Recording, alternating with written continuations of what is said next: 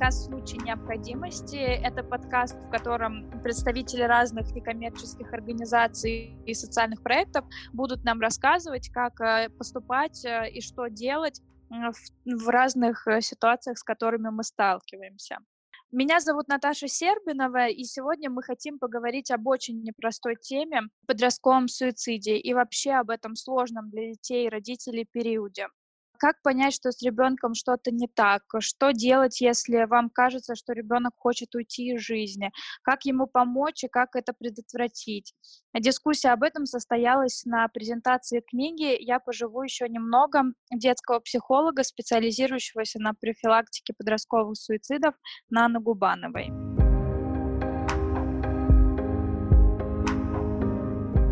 Итак, первый вопрос, который возникает у родителей, как вообще понять, что у подростка в жизни что-то не так? Как разобраться в том, молчит он или наоборот идет на конфликт просто потому, что у него сейчас такой сложный период переходный или что-то происходит и пора вмешиваться? А, рассказывают Нана Губанова и семейный консультант клуба «Перекресток Плюс» Ольга Сковычева. Если есть конфликты, и они острые конфликты, это уже э, маячок, да, и повод о том, что нужно обратить на это внимание, и нужно идти на пути гармонизации этих отношений, и разобраться, а где эти точки пересечения, и выходить с ребенком на диалог, а не на конфликт. Да, не соперничать, а именно вот э, выйти на диалог, давай будем вместе разбираться. Вот. Но э, да, и в книге я тоже целый блок написала о том, на что надо обращать внимание, где эти звоночки, когда вот надо панику, да, и то паника никогда не нужна, это правда. Но когда действительно есть э, куда надо обратиться, если что-то случилось, и на что обратить внимание. Но могу в двух словах сказать, смотрите, если вы знаете своего ребенка-подростка, вот он у вас общительный, у него есть друзья, но вдруг резкая какая-то перемена, перестал общаться.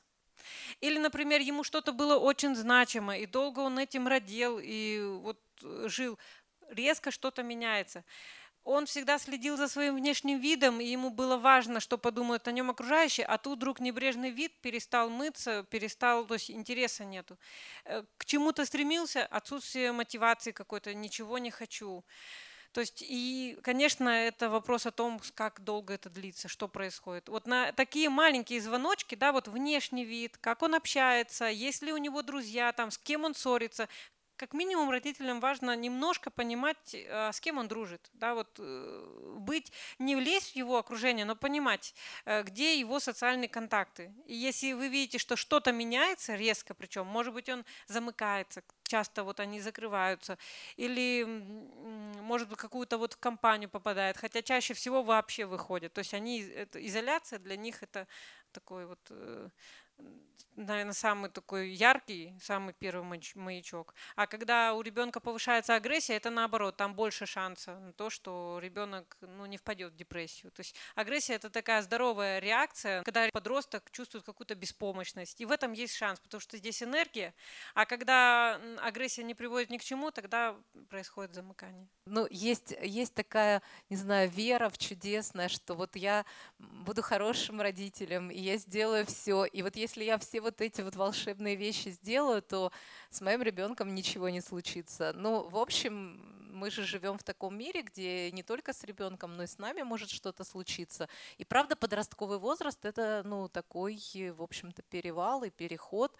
А, когда подростки подвержены риску. И, ну, вот я так думаю, что, в общем, никто из нас не застрахован от того, чтобы что-то случилось с ребенком. Ну, э, э, это значит, что мы, тем не менее, должны, в общем, делать все, что от нас зависит, и верить. Вот. Ну, на самом деле эм, э, дело в том, что мы у подростка, да, это не единственное отношение да, вот мы родители, э, мы важные, значимые лица, но у него также появляются и другие значимые лица, которые мы не можем повлиять на то, чтобы кто-то там не, не повлиял. Первая любовь, например, она третье место занимает по причине суицидального поведения. Первое место это буллинг, второе это конфликты в семье, а третье это несчастная неразделенная любовь. Вот. И я хотела еще добавить, что, смотрите, подростковый возраст, почему, он, э, почему в зоне риска такой возраст? Потому что это возраст крайней ранимости. И мне кажется, э, мне сполна удалось передать в книге вот эту ранимость какую-то. Хотя, может быть, это все равно какой-то кейс отдельный, но тем не менее, вот э, как есть такая автор, французский психоаналитик, Франсуаза Дальто, может быть, вы слышали, вот она как раз называет этот период эм, когда возвращается вот эта а, ранимость и уязвимость новорожденного. Вот новорожденный, он самый уязвимый. И вот у них вот такая же уязвимость появляется. И в подростковом возрасте это тоже маленькая смерть. Мы теряем детство, мы уже не дети. И мы умираем как дети, а как взрослые еще не сформировались. И вот эта неопределенность, вот эта обугленность, которая временная, мы не задерживаемся в этом подростковом возрасте, вот она как раз и создает вот эту очень большую неопределенность, и она пройдет растет э, закономерно, если будет такая база и тыл надежный среди родителей, среди взрослых, которые будут стабильны и будут рядом всегда в этот момент. Иногда подростки могут пытаться уйти из жизни неудачно и неуклюже, поэтому родители считают, что это игра. Так ли это? Э, по поводу серьезности, ну, на самом деле, и как клинический психолог, эм, и как автор того, что я хотела внести в эту книгу.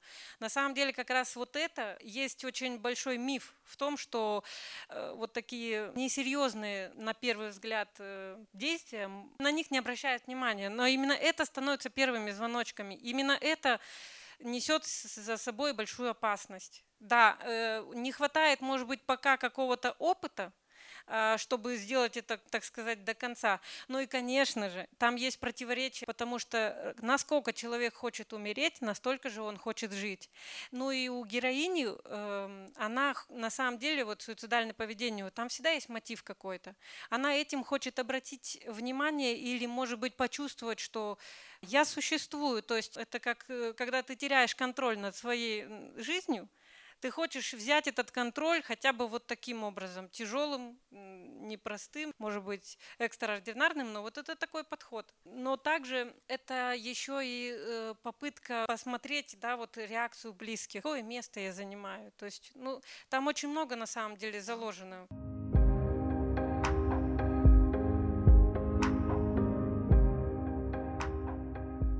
Некоторые подростки режут себя. Значит ли это, что они хотят уйти из жизни? Это очень важно, отличать, э, где самоповреждающее поведение, а где начинается суицидальное, и есть ли в этом риск.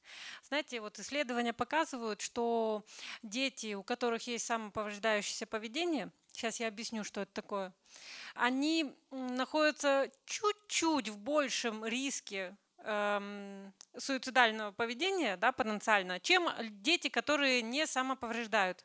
Но это разные вещи. И самоповреждающее поведение – это когда ребенок э, ну, наносит себе какие-то порезы. И надо задать себе вопрос, зачем он это делает. Есть причины. Во-первых, они часто таким образом справляются со своей душевной болью. Это первый момент такой. Суицидальная попытка начинается тогда, когда есть мотив, зачем он это сделал. Он порезал, чтобы привлечь внимание, чтобы показать, как э, мне больно. Да? Если в самоповреждающем поведении у него нет мотива показать, он наоборот скрывает, он прячет свои руки, но ему нужно справиться с болью, то здесь нет, смотрите, что я делаю, и обратите на меня внимание. Это демонстративность, но у нее есть цель конкретная. Или услышьте, как мне плохо. Ну, то есть мне не хочется жить, мне так здесь плохо, что мне не хочется. Есть конкретный мотив. Или, например, показать своему возлюбленному, да, это первая любовь, что вот, вот как мне плохо это суицидальная попытка. Но когда ребенок просто повреждает, есть еще момент с самоповреждающимся поведением, что а, это очень заразительный эффект имеет. Э, если один ребенок в классе это попробовал, это идет массово, то есть точно будет э, много таких ситуаций. Это модно, смотрите, я смелый, я могу. Но и на самом деле эм, Здесь еще такая проблема есть, что ребенок, который вот себя повреждает, у него снижается такой вот э, порог боли и снижается такое табу на то, что вот как будто бы становится менее страшно говорить о смерти. Ну, это риск такой. И вот, наверное, с точки зрения вот такого здесь есть риск. Да? То есть, что ребенок, в принципе, уже не так боится боли, а значит, им в этом направлении он быстрее, может быть, пойдет. Но самоповреждающее поведение – это другая проблема. Она ну, это параллельные ситуации, которые не имеют отношения к суицидальному поведению. И нельзя подменять это, то есть и нельзя путать это. Но э, в школах вот еще почему проблема-то с этим есть. Э, педагоги или учителя, или психологи, или кто-то, кто видит это, у них начинается паника злость ответная. На эту злость они начинают ребенка клеветать, да мы сейчас тебя отправим на комиссию по делам, то есть какие-то угрозы идут. Или ты вот такой плохой, что ты так делаешь, так. А если посмотреть с другой стороны, ребенок это делает, потому что ему плохо. Вот она. Это о том, что ему сейчас очень плохо, но никто это не обращает внимания. Еще почему вот часто самоповреждающее поведение происходит, потому что ребенок, который один раз порезался, второй раз порезался, он уже не чувствует эту физическую боль, поэтому они переходят еще и к другим а, местам. То есть сначала он руки резал, потом перешел на ноги, потому что он уже перестает эту боль чувствовать, а ему нужно пересилить э, боль вот эту душевную. И еще, э, конечно, здесь есть элемент, э, подростки очень не любят свое тело. Э, особенно это у девушек появляется, то есть они меняются, и у них очень непропорционально э, меняются части тела, и у них есть такое пренебрежение и наказание наказание себя через тело. То есть три мотива, которые приводят к э, самоповреждающему поведению. Это снизить боль, это пренебрежение к своему телу или наказание себя за что-то да, через тело. На самом деле это было всегда, но сейчас в условиях доступности интернета и информация очень быстро, и об этом начали говорить. До этого не говорили. А сейчас вот оно на поверхности. И, конечно же, мне очень грустно об этом говорить, но наши СМИ играют очень пагубную в каком-то смысле роль и какую-то ситуацию для рейтинга они могут раздуть. Школьники, подростки могут это увидеть, увидеть в этом какой-то модный такой риск, и вот он эффект заразительный. Но сказать, что этого больше, чем когда-либо, я бы не сказала. Иногда бывают вспышки такие, вот. Но это, опять же, это явление, когда где-то случилось, в школе конкретно. Значит, именно в школе это и будет. Это зависит от того, как отреагируют на это взрослые.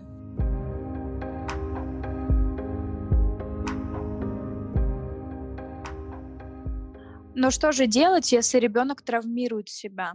В первую очередь, эм, когда родитель первый раз с этим столкнулся, нужно, чтобы родитель а, немножко сам успокоился, да, и набрал информации об этом, а, обратился за помощью, за поддержкой.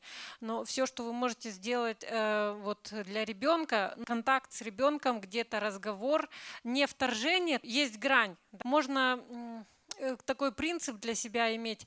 Я вижу, как тебе плохо, я вижу, что с тобой происходит, и я за тебя очень переживаю, я могу тебе чем-то помочь. То есть э, все наши действия, все наши слова, все наши какие-то поступки, они должны такое послание передавать э, подростку, что я твоя мама, я тебя очень люблю, очень за тебя переживаю, и я очень хочу тебе помочь. Если тебе трудно, ты можешь ко мне обратиться, и я тебя не буду ругать за это. Ну, то есть, что происходит? Я хочу в этом разобраться. Или предоставить ребенку возможность, может быть, обратиться куда-то в другое место, то есть э, вы готовы быть рядом, вы готовы поддерживать. Это очень сложно родителям, потому что у них включаются свои эмоции. Но вот эта напуганность, ну, надо понять, что э, у родителя за этим стоит какой страх страх, что что-то случится, да, и важно развеять этот страх у родителей. Ну, для этого поможет информация какая-то. И, конечно, у родителей тоже должна быть какая-то поддержка. Может быть, прежде чем разговаривать с ребенком, поговорить с взрослым, с психологом об этом. То есть а, поговорить о том, почему мне так страшно, что я, как мне подготовиться к этому.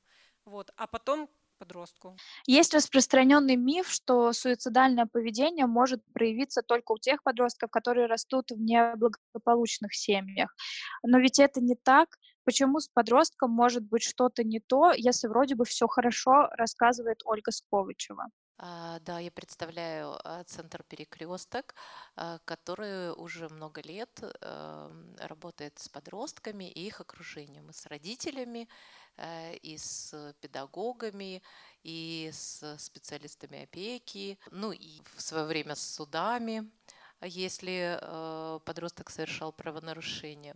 Одно из направлений – это консультирование семей, и одно из направлений э, это профилактика ну, каких-то социальных рисков. А если говорить э, про семьи, то я вот считаю, что, не знаю, как было раньше, но сейчас родителям точно очень нужна помощь в том, чтобы жить рядом с подростком. Все-таки ну, та нагрузка, которая приходится на подростка, даже вот если все более-менее благополучно, даже вот ну, в так называемой благополучной семье, в так называемой обычной школе, на подростка приходится столько всего внешнего, и плюс еще ему нужно внутри там все переоценивать и, ну, собственно, рождаться, да, рождаться взрослым человеком. И если, ну, я так считаю, что если а, родители при этом более-менее устойчивы и готовы создавать вот эту гавань, то подростку легче будет. Это не значит, что там все пройдет мирно и благополучно. Он будет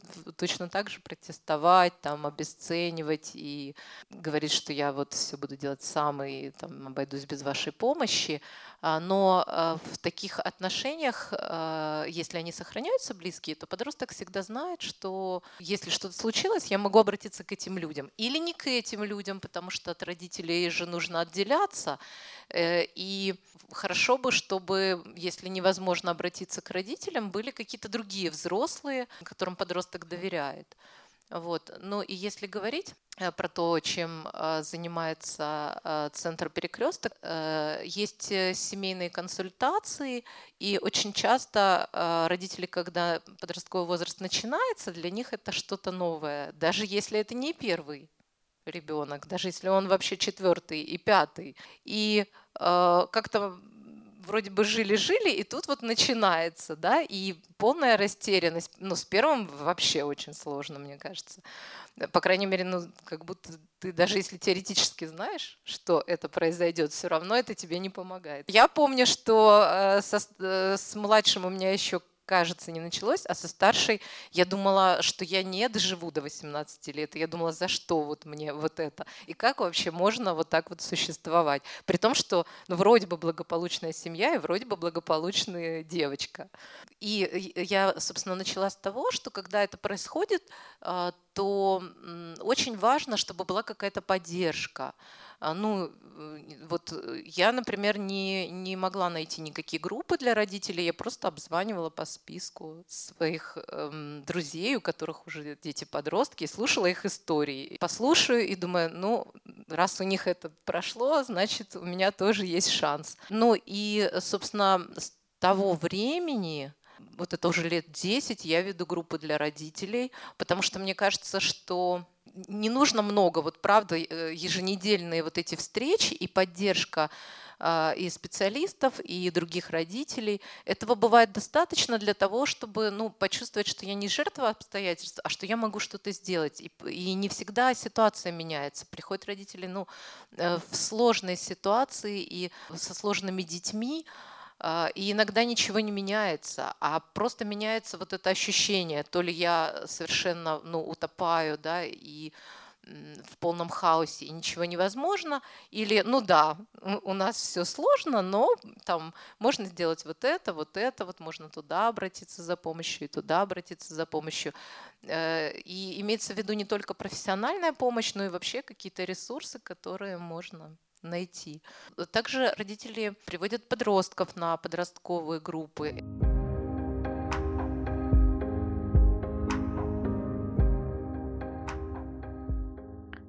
Но как убедить подростка прийти в группу психологической поддержки? Это отнюдь не просто, поэтому послушаем совету сразу от трех специалистов. Сначала от уже знакомых вам, Ольги Сковычевой и Наны Губановой, а еще узнаем мнение руководителя отдела сопровождений занятий в фонде «Шалаш» Валерия Майорова. По-разному. Я э, своей дочери говорила, сделай это ради меня. И в 12 лет э, есть шанс, что ради тебя сделает. Вот в 17 там или в 15 нет. И ну, я считаю, что чем раньше привести подростка в такую среду, где он будет чувствовать себя там понятым, принятым, тем лучше. На самом деле это очень частая ситуация, когда приходится убеждать, и родители начинают говорить, что вот с тобой что-то не так, и тебе надо да, у тебя есть проблемы, тебе надо. Или школа, да, вот э, ребенок не вписывается в систему, и тебе надо точно пойти. И вот как раз э, задача центров, ну, задача как минимум, как психолога меня, я никогда никого не принуждаю, и, конечно, все начинается с родителей. И иногда, вот когда нам кажется, что с нашим ребенком что-то не так, это, скорее всего, про то, что мы не понимаем, что с ним происходит. И наша задача понять, что сейчас с ним происходит происходит. Если выйти подросткам на контакт, на доверительный контакт и сказать ему, ты знаешь, вот у каждого из нас есть какие-то вопросы, есть какие-то сложности, с которыми мы не справляемся. И иногда мы нуждаемся в поддержке. И мама может к своим примерам сказать, что вот мне правда очень сложно, я хочу тебя понять, поэтому я туда пойду, чтобы мне рассказали о том, что происходит. Если ты чувствуешь, что у тебя есть какие-то вопросы, но ты бы хотел с кем-то обсудить, там это можно сделать. Кстати, да, сейчас эта тенденция уже меняется в обществе. В принципе, такая стигматизация психологов, она уменьшается, но э, такое есть и сегодня, потому что родители, э, когда ребенка приводят э, к психологу или что-то с ребенком не так, это значит, что с родителями что-то не так. Именно они так себя чувствуют, и они боятся с этой беспомощностью столкнуться. И, конечно же, у нас есть очень большая проблема в государстве, потому что вот школы или какие-то учреждения, они когда родителям говорят, что с вашим ребенком что-то не так, они обвиняют родителей. Смотрите, что с вашим ребенком, что вы не справляетесь воздействует, что вы, вы мама или кто. То есть нужно для профилактики, как минимум, нужно налаживать, нужно менять систему, что идет маленькими миллиметровыми шагами, но очень медленно. И если мы э, даже с родителями поговорим об их страхе, вот тогда эта же мама, она сама скажет, ты знаешь, вот иди, я вот не справляюсь, но я думаю, что тебе помогут другие. Но только если с мамой вот на уровне, что вот я вас понимаю, легко обвинить сложно понять. Можно я э, тогда э, да мысль по поводу того, как же, как же заманить ребенка. А, ну, иногда в такую высокопороговую активность, как подростковая группа, ну, довольно сложно. Есть э, более низкопороговые форматы, как, например, подростковый клуб, вот, и я сама часто, ну, просто приводила подростков, там уже сложившееся какое-то сообщество, которые там говорили, о, привет, там, меня там зовут, не знаю, Василиса, давай там поиграем. И все, это ну, достаточно просто человека привести, и дальше довольно много подростков чувствуют себя там а, комфортно, потому что э, там ничего не требуется.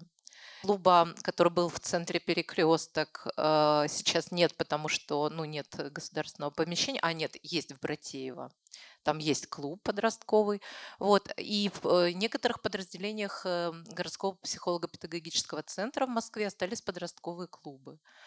А, и есть еще ну, довольно низкопороговый такой формат, как лагерь есть семейные лагеря, да, и есть подростковые лагеря. Э, и, ну, там в 12 лет, э, ну, довольно спокойно можно отправить э, подростка в лагерь. Опять же, в 16 это уже сложнее будет сделать, если он не ощущая это сообщество, это пространство как там комфортное и безопасное. В 12 лет они едут, они такие с горящими глазами оттуда возвращаются, и дальше они готовы идти на группу, там на тренинг, еще куда-то. Вот. Ну и я очень хорошо это понимаю, потому что ну, и взрослому человеку не очень комфортно вообще это приходить к непонятным людям в незнакомое место, а, а подростку так тем более. И, ну, действительно нужна поддержка. Вот. Э, про ради меня я уже говорила. Какие еще хитрые? А, ну, по поводу семейного лагеря. Э, это, ну, самый, мне кажется, низкий порог, э, когда там дети туда попадают, ну, как мой сын, например, с полугода, и дальше он уже вырос в лагерях, и у него уже нет сложности в том, чтобы поехать и там с родителями, и без родителей.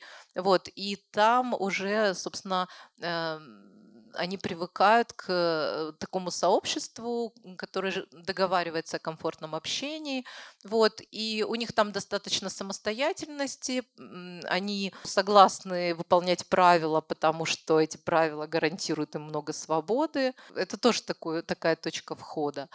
Вот, э, это про, ну, такое добровольное попадание. Бывает и недобровольное попадание, когда школа выносит мозг или а, какие-то там сотрудники опеки, например, или подразделения по делам несовершеннолетних.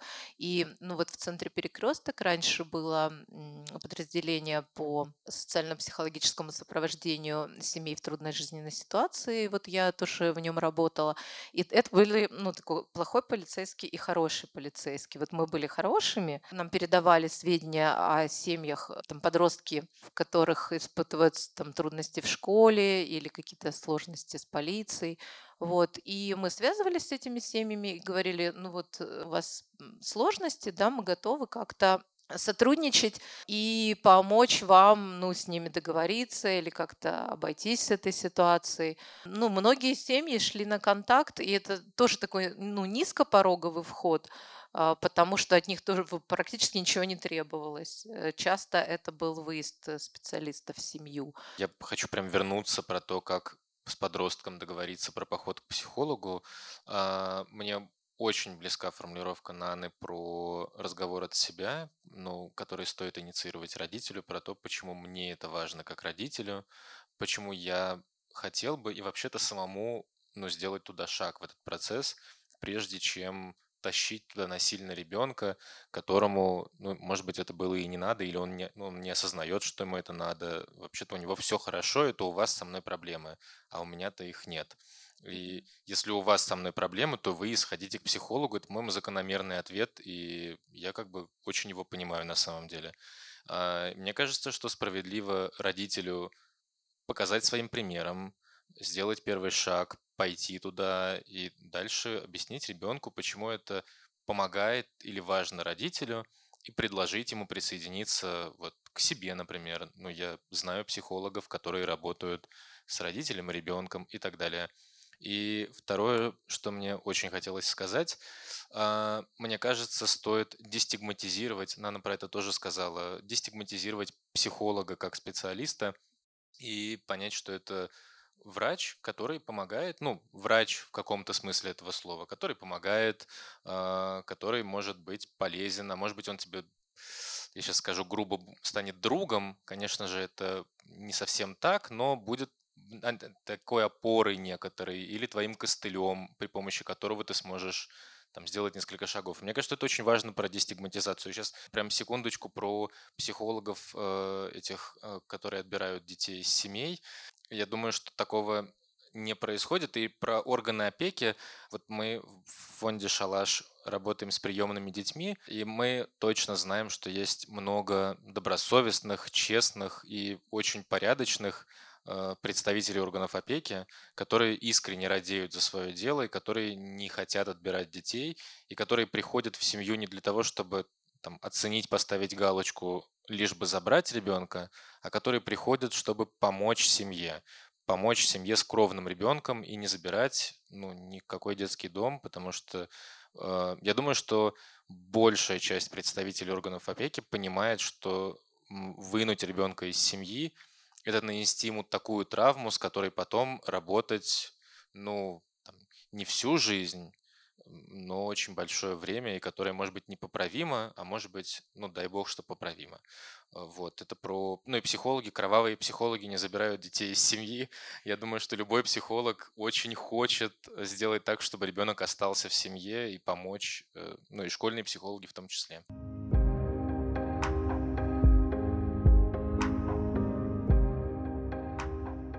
Кстати, о школьных психологах. А что может сделать школьный психолог, если ребенку плохо в семье, рассказывают Валерий Майоров и Нана Губанова. Я на самом деле очень понимаю школьных психологов тоже, потому что есть какая-то черта, до которой ты да, а потом, ну, там уже не твое дело. Э, ни юридически, ни морально, ни этически, никак. И вот тоже был для нас вопрос, когда нам ребенок приносит записку с тем, что мне трудно в моей семье, мне там тяжело, э, до каких пор мы имеем право, вот, ну, до каких пор есть у нас возможность быть с ребенком. На самом деле у психологов есть всегда любой психолог, который непосредственно погружен вот в этот процесс, он может дать с одной стороны очень мало, но в то же время очень много. Поговорить, поговорить об этом, тет-а-тет, что тебя беспокоит. То есть достаточно вот это вот внимание и присутствие к тому, что я вижу, как тебе плохо, и, и не надо вот спасать, да, вот сейчас мы что-то менять, нет. А вот именно какого-то вот понимания человеческого такого, да, вот это трудно бывает. Этого предостаточно иногда, и оно не усугубляется ситуация. У ребенка отпускается напряжение, он как-то начинает видеть ситуацию иначе, и у него появляется взрослый, который рядом с ним. Да, он взрослый, но тем не менее он рядом с ним и готов смотреть на ситуацию его глазами да, вот если говорить про какую-то задачу, архизадачу сохранить семью, то если спускаться на такой психологический уровень, то нужно исходить из интересов ребенка. Что мы на самом деле можем в этой ситуации сделать? Ради, оценить ситуацию, родитель пойдет на контакт или нет? Если он готов, то мы ну, сделать ровно столько шагов, сколько готов родитель принять, именно в интересах ребенка. Ну, подросток категорически против, эм, чтобы родители что-то понимали и знали. И это очень частая история тогда мы не можем пойти, предать и сказать, нет, нам надо сказать. Если у него есть такой страх, у него есть на это причины. Но если он готов, да, вот мы можем объяснить. У меня были такие ситуации, да, с точки зрения вот кейса, а, когда я понимала, что я не могу э, не поставить родителей в известность, но прежде чем э, я это делала, я разговаривала с подростком и говорила о том, что скажу я, как скажу и для чего, чтобы он понимал, что я на его стороне, и что э, безопасность, ну, она обеспечена будет. И, может быть, конкретная история не будет рассказана, но скорее будет разговор о том, э, как мама может помочь. Да, вот. Если контакт есть, они тебя услышат. Вот. Есть такое, может быть, э, ложное предположение, что если родители поддерживают ребенка, значит, он не захочет вступать э, в опасные группы и подвергать себя риску. Так ли это? На самом деле эм, у подростка, у него свергаются авторитеты родителей, взрослых. Ему э, важно как раз найти а, себя среди сверстников. А задача родителей, ну, может быть, помочь найти эту референтную группу. А что тебе нравится? Может быть, спорт, может, то есть что какой-то где-то, где будет группа, в котором он может как-то себя проявить. А я не знаю еще ни, одно, ни одного подростка, у которого бы не был бы какой-то потенциал. Просто мы можем его не замечать, а подросток тем более и родить, задача родителей давать скорее возможности. Ну и, конечно, если родитель поддерживает, готов всегда подойти ближе к эм, ребенку, когда он идет навстречу, и отойти на два шага назад, когда ребенок просит дистанции, вот это как раз про уважение и про то, что вы рядом, и вы знаете, что с ним происходит, и вы позволяете ему исследовать как-то новое, да, вот искать себя. Вот это про уважение, про понимание.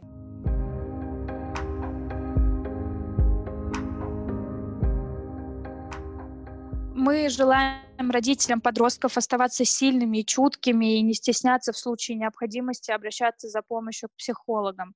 Советуем всем почитать книгу Наны Губановой «Я поживу еще немного. Дневник подростка».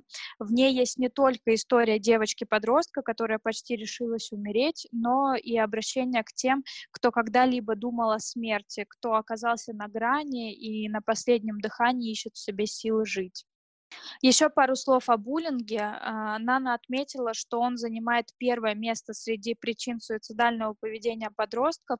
О том, что делать, если ваш ребенок столкнулся с буллингом и как его распознать, можно послушать в другом нашем подкасте. Ссылку вы найдете в описании к этому выпуску. Подписывайтесь на нас на любых платформах и сервисах, которые вам удобны. Мы будем продолжать рассказывать вам о важных вещах. Берегите себя и до встречи в следующих выпусках.